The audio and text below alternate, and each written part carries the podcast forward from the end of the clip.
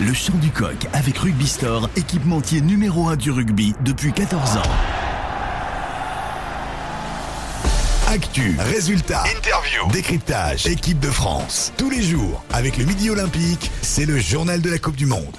Bonjour à tous, bienvenue dans le Chant du Coq, comme tous les jours dès 8h30 en podcast. J-4 avant la finale de la Coupe du Monde entre les All Blacks et les Springboks. Et donc, on va commencer à vous donner toutes les clés pour apprécier au maximum ce grand moment de rugby qui, je le rappelle, n'arrive que tous les 4 ans. Évidemment, on parlera de nos Bleus aussi qui entament leur reconstruction post-traumatisme.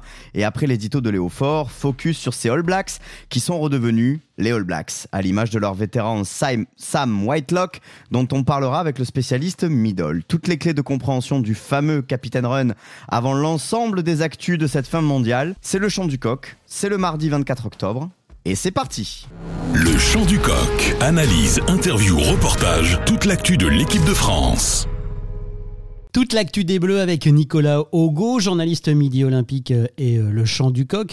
Euh, Nicolas, face au départ annoncé dans l'équipe de France, il y a des jeunes qui poussent à la porte. Bien évidemment, la défaite prématurée des Bleus dans cette Coupe du Monde pousse de suite à regarder vers l'avenir pour éviter de ressasser cette contre-performance lors de la Coupe du Monde et on se projette déjà vers le tour de destination, vers euh, un changement euh, de génération pour euh, certains joueurs qui, vont quitter les Bleus ou en tout cas qui ne pourront pas postuler dans quatre ans pour la Coupe du Monde en Australie. Donc on regarde déjà qui c'est qui pourrait venir frapper à la porte et ceux qui pourraient arriver dès le tournant de destination.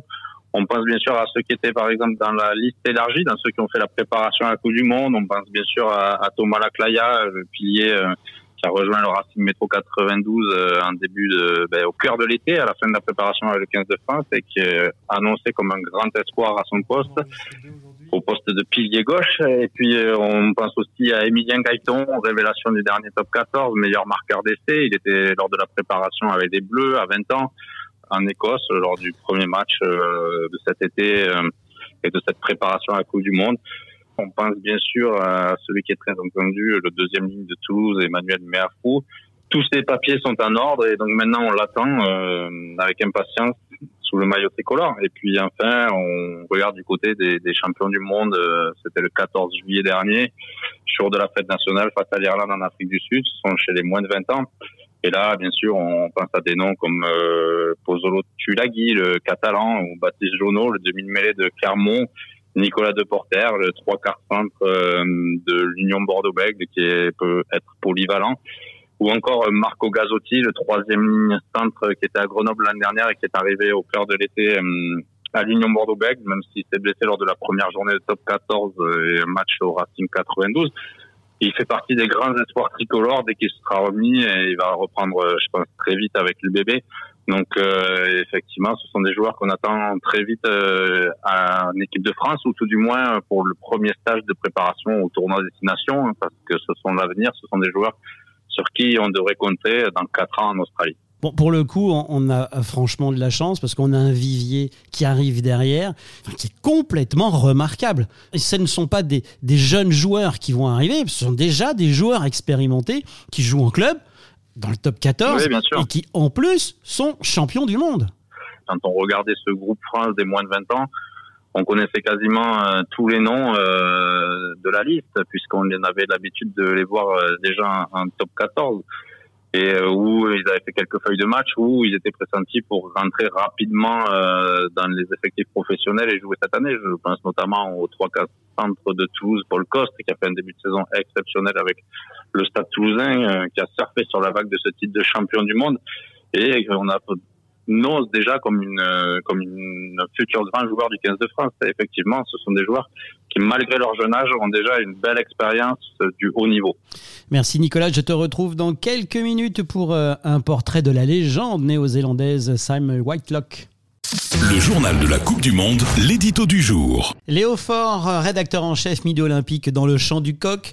Léo, je n'ai pas fait mon deuil de la défaite de l'équipe de France et de cette élimination précoce, mais je vais me consoler avec le top 14 des dimanches. Tu n'as pas fait ton deuil et euh, dis-toi que pas grand monde a fait son deuil. Euh, c'est vrai quand on en discute tous autour de nous, et moi le premier, on a du mal à digérer euh, ce qui s'est passé et cette défaite d'un point dans les ultimes secondes face à l'Afrique du Sud, parce qu'il y a un côté brutal, parce que l'histoire n'est pas achevée. On a l'impression qu'il manque quelque chose, qu'il nous manque une partie de cette Coupe du Monde. Et c'est vrai que beaucoup de monde a du mal à tourner la page de cette Coupe du Monde alors qu'elle continue, qu'on va avoir une finale qui s'annonce superbe, après des demi-finales qui paraissaient un peu plus, un peu plus déséquilibrées.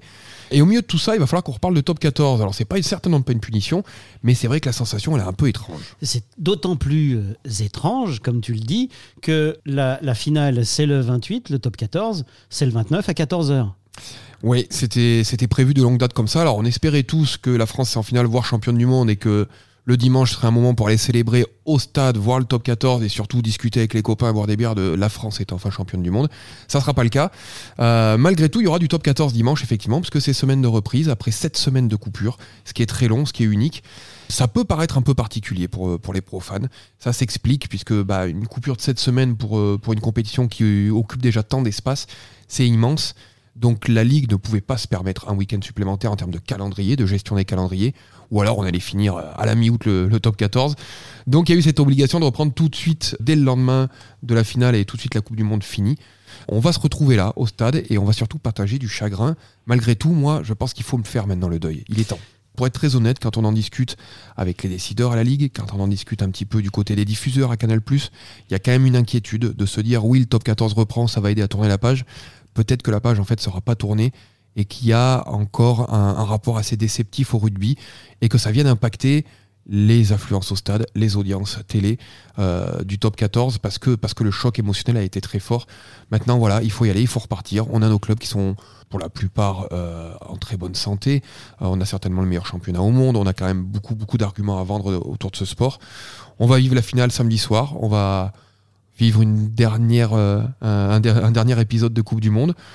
Chacun le vivra comme il veut, mais après, ben, il faut que la vie reprenne et la vie du rugby, c'est quand même le top 14, son fil rouge, son, histoire principale. Il y a un lendemain à la Coupe du Monde et le lendemain, il sera là. Il est l'heure. Et puis, on peut imaginer qu'une fois que tous les internationaux seront revenus, on tournera définitivement la page. Euh, on peut imaginer ça. Après, il y a le tournoi qui va arriver assez vite aussi derrière, donc on va revoir l'équipe de France dans un contexte pas nouveau, parce qu'on va, quand même retrouver beaucoup de têtes euh, qui étaient déjà là, mais sur une, nouvelle histoire, sur une nouvelle page.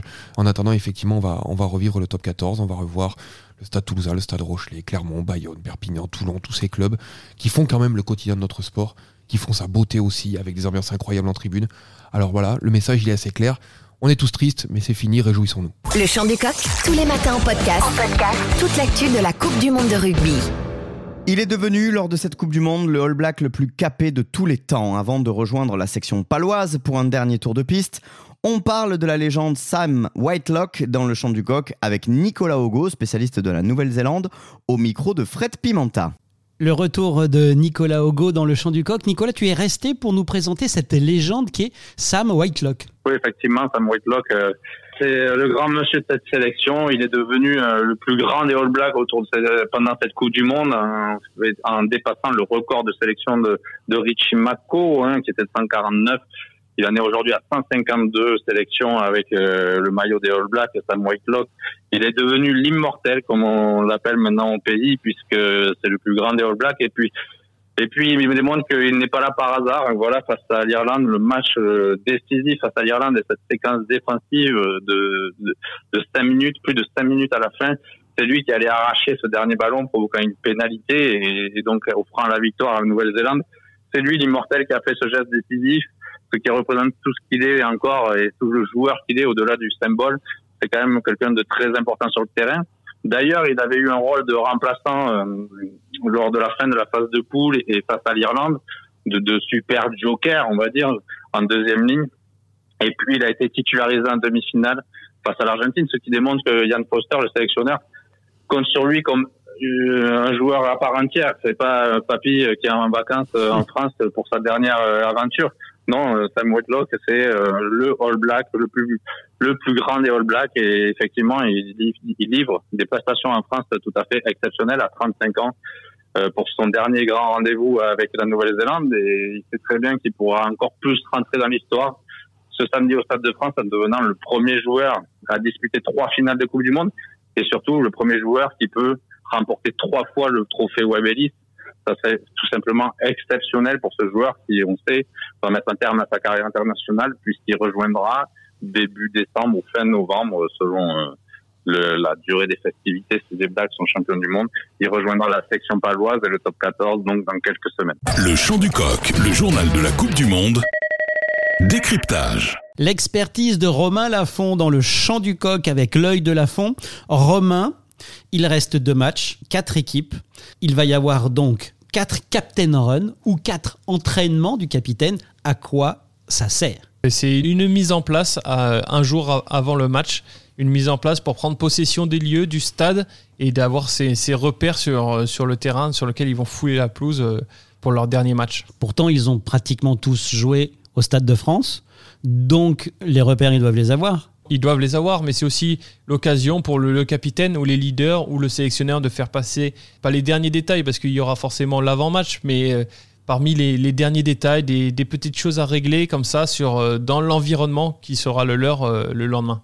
Alors tu dis que le sélectionneur peut passer des messages, donc ça veut dire que dans l'entraînement du capitaine, il y a tout le staff de, l'équipe? Exactement, tout le staff est, présent aux côtés de l'équipe. Alors on appelle ça l'entraînement du capitaine. Il n'y a pas que le capitaine qui parle, il y aura forcément les, leaders, c'est les adjoints, les, le sélectionneur, il faut que tout le monde euh, se règle et donc euh, on ne peut pas laisser que le capitaine euh, parler. En fait, ça va être un entraînement plus léger, c'est un entraînement de cohésion. Exactement, une, une, mise en place en soi, avec les titulaires d'un côté, les remplaçants ou les joueurs hors groupe de l'autre, avec des rotations forcément pour, pour prendre des repères aussi avec, avec les remplaçants, se mettre dans l'environnement qui sera celui du match le lendemain. Le chant du coq, tous les matins en podcast. En podcast. Toute l'actu de la Coupe du monde de rugby. Dans le reste de l'actu de ce mondial, on commence par World Rugby qui enquête sur les accusations d'injure raciale de Mbonambi euh, de l'équipe d'Afrique du Sud à l'encontre de Tom Curry de l'équipe d'Angleterre. Ça s'est passé lors de la demi-finale. Selon le règlement, Mbonambi pourrait rater la finale si la commission d'enquête valide les accusations. Il risque 6 à 50 de matchs de suspension. Mais dans les faits, les joueurs sont rarement suspendus pour de tels propos sur le terrain. Au pire, des amendes sont données. En revanche, si l'enquête confirme les faits et que World Rugby applique le règlement, Mbonambi manquerait terriblement à l'Afrique du Sud. On le rappelle, le talonneur est une pièce maîtresse du dispositif des Springboks. Et puis surtout, c'est le seul euh, talonneur de métier qu'il leur reste. La petite finale face à l'Argentine sera la dernière sortie internationale pour Courtney Lowes. Le troisième ligne anglais tirera sa révérence après sa potentielle 106e titularisation de vendredi. Après quatre Coupes du Monde avec le 15 de la Rose, il se consacrera à son club des Saints de Northampton et à sa famille. S'il dit adieu à l'équipe d'Angleterre à la fin de la Coupe du Monde, il compte bien terminer en beauté sur le podium avec la troisième place. L'anglais Sam Underhill, approché par des clubs de top 14, appelé dans le 15 de la Rose pour remplacer Jack Willis blessé pendant la compétition. Il aurait été approché par l'UBB, le Stade français et le Racing. À la fin de la saison, le troisième ligne de Bath pourrait rejoindre la colonie anglaise de notre championnat. Les gros problèmes financiers des clubs anglais incitent les joueurs à quitter leur île, même si plane sur eux la menace de devoir abandonner les rêves de sélection avec l'équipe nationale. L'Australie sur le toit du monde, pas en rugby à 15, mais en rugby fauteuil. La semaine dernière se déroulait à Paris la Coupe internationale de rugby fauteuil, donc. Et face au Canada, les Australiens n'ont pas tremblé. La France, elle, s'est inclinée dans l'affrontement avec le Japon. C'est le meilleur résultat pour les Bleus au niveau international. De bon augure avant les JO de Paris 2024. C'est la fin de ce chant du coq. N'oubliez pas de nous suivre sur les réseaux sociaux et de vous abonner sur votre plateforme de streaming préférée pour ne rien rater des actus de cette fin de Coupe du Monde. Le chant du coq revient demain, dès 8h30, comme tous les jours. Actu, résultats, interview, décryptage, équipe de France. Tous les jours, avec le Midi Olympique, c'est le journal de la Coupe du Monde.